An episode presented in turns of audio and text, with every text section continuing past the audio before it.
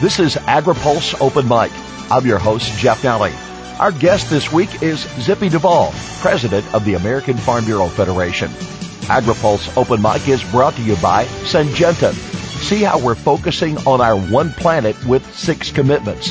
See the Good Growth Plan at www.goodgrowthplan.com. AgriPulse Open Mic continues with Georgia farmer and American Farm Bureau president Zippy Duvall next.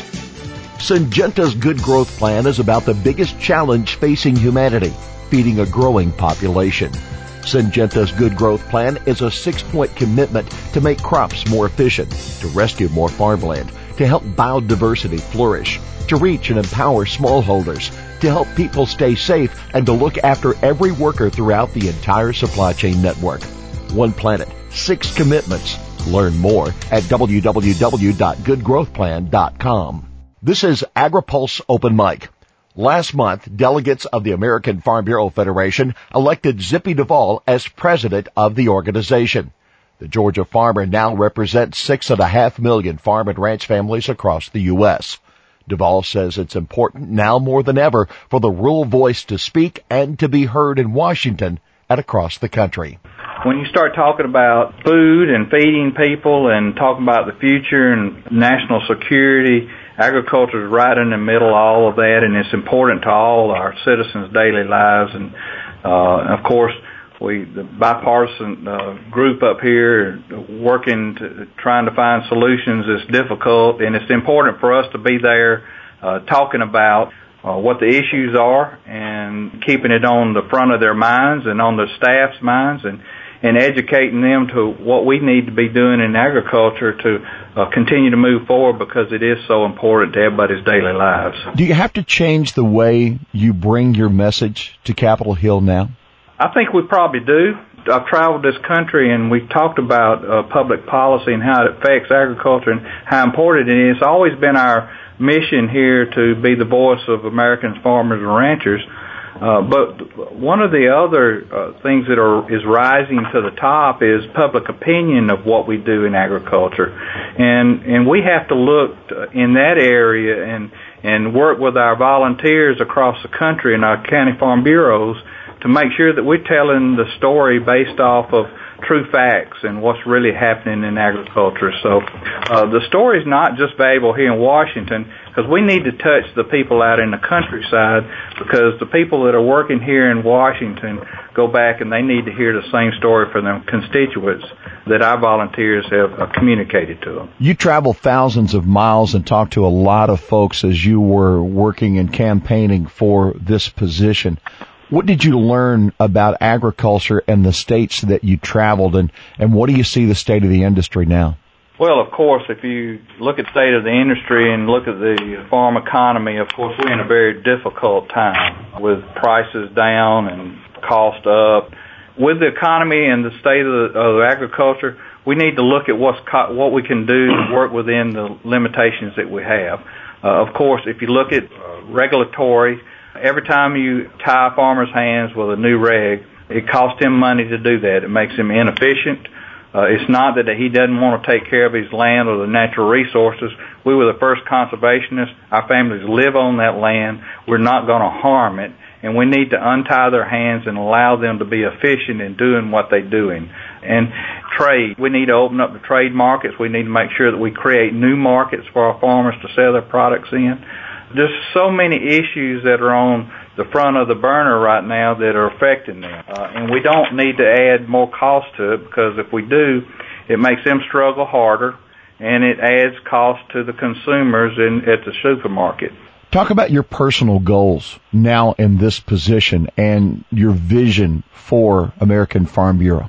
Well, my personal goal is to start out with, right while I'm here in Washington and just starting this new job, first, it's really exciting, and what a great opportunity I have to be able to identify the problems our farmers have and help find solutions.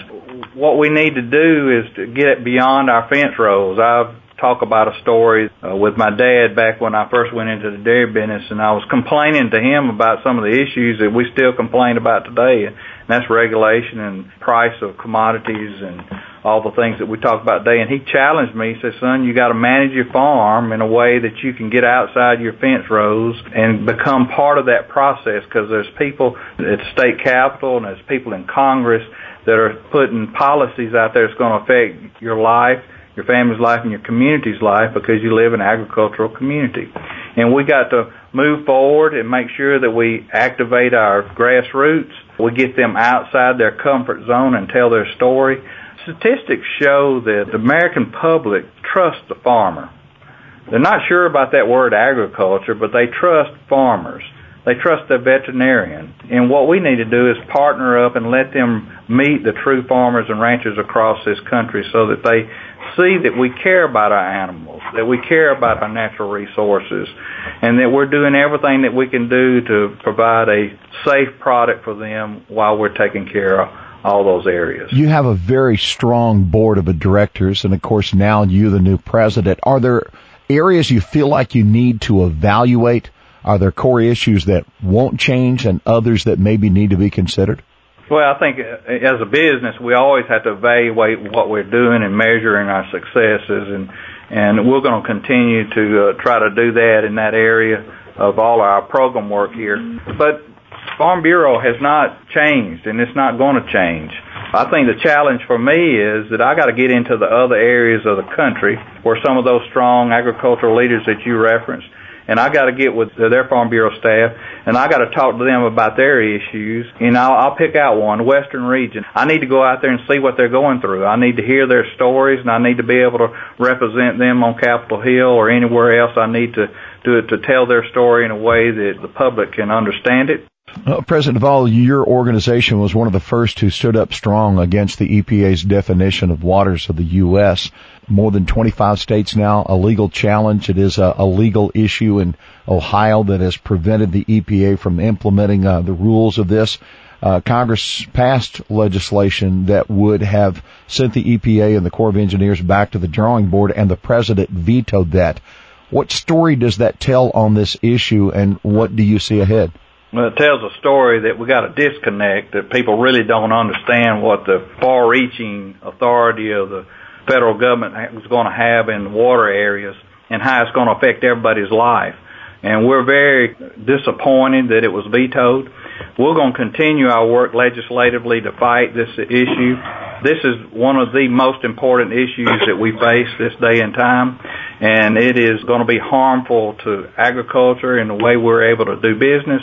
But it's also going to be harmful to every American out there listening. When you start talking about waters of the U.S. and having more control over those areas where either whether it's running or could run, it not only affects agriculture, but it affects building roads, building bridges, building buildings. It affects generating power. So all that converts into higher taxes, higher utility costs. And we're going to continue to work to fight that with lawsuits on the legal end of it, and with Congress trying to tell the story about how difficult this new rule is going to make every American's life. The clock is ticking toward the Vermont labeling laws taking into effect, and that's just for the state. But that state is one of many who have talked about their own set of labeling laws. There's an effort underway to try to find a compromise for the nation. How big of an issue is that for U.S. agriculture, and what's the Farm Bureau's position? Our position is that we support voluntary labeling, and we think it's important that it be voluntary. The general public needs to understand that their food that they're buying and feeding their families are safe. But, you know, why would you put a warning on a label on a product when the sound science says there's nothing wrong with it? So why would we want to put a label on there, giving the people the impression that there is something wrong with it? We think that companies should be able to have the opportunity to make a choice of whether or not they want to label it or not, and we don't think it should be mandatory. Ag Secretary Vilsack said this week that he doesn't believe he has the legal authority to declare cottonseed as an oilseed and allow cotton producers then the opportunity to participate in the ARC and the PLC programs of the Farm Bill. House Ag Committee Chairman Mike Conaway said he hopes that congressional Democrats will encourage the USDA to take action. What did your delegates say regarding the matter? Well, I think our delegates, we're one united voice trying to help agriculture. And, of course, the difficult part about our job as being the largest general farm organization is that we have to represent every commodity that's being produced out there and every farmer. And sometimes that's a difficult job. But when there's one sector of it that is suffering more than maybe other sectors, but they're all suffering right now, but if there's a solution for one sector of it, at the end of the day, American Farm Bureau, we come down to try to support that. So we support that. There have been some concerns offered that we just got out of a cotton situation with the Brazilians in the face of the WTO, just came through a situation with the WTO and country of origin labeling, and that now if you in some way tie cotton to a PLC program under the Farm Bill, that we could be making ourselves vulnerable for another attack under WTO rules. Thoughts? Well, I think there's always going to be an opportunity for another attack. But, we need to make sure that we continue to study this issue and see how that might affect it. We can't do business out of fear. We need to do what's right for our rural communities and our farmers and ranchers across this country, because at the end of the day, agriculture is a national security issue. If we can't feed ourselves, someone else is going to feed us. And what people don't understand is when you talk about a commodity like cotton, there's a whole infrastructure out there in those communities that handles that commodity. And if we don't find some way during this difficult time to support it, then that infrastructure will crash, rural communities will crash, and it'll be a chain event. So, whether it be cotton or corn or whatever else, we're American Farm Bureau, and we're going to be here to represent those farmers and ranchers and do the best job we can do. And then at the end of the day, we're going to make sure that what we're doing as a national security issue, we keep all Americans safe and fed with safe food.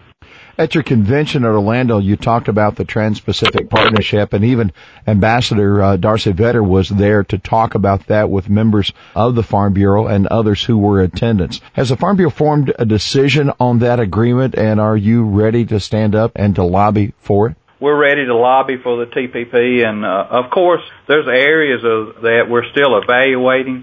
But we think, all in all, that it is a very positive treaty, and it will be positive for agriculture, and it'll help revitalize our rural communities.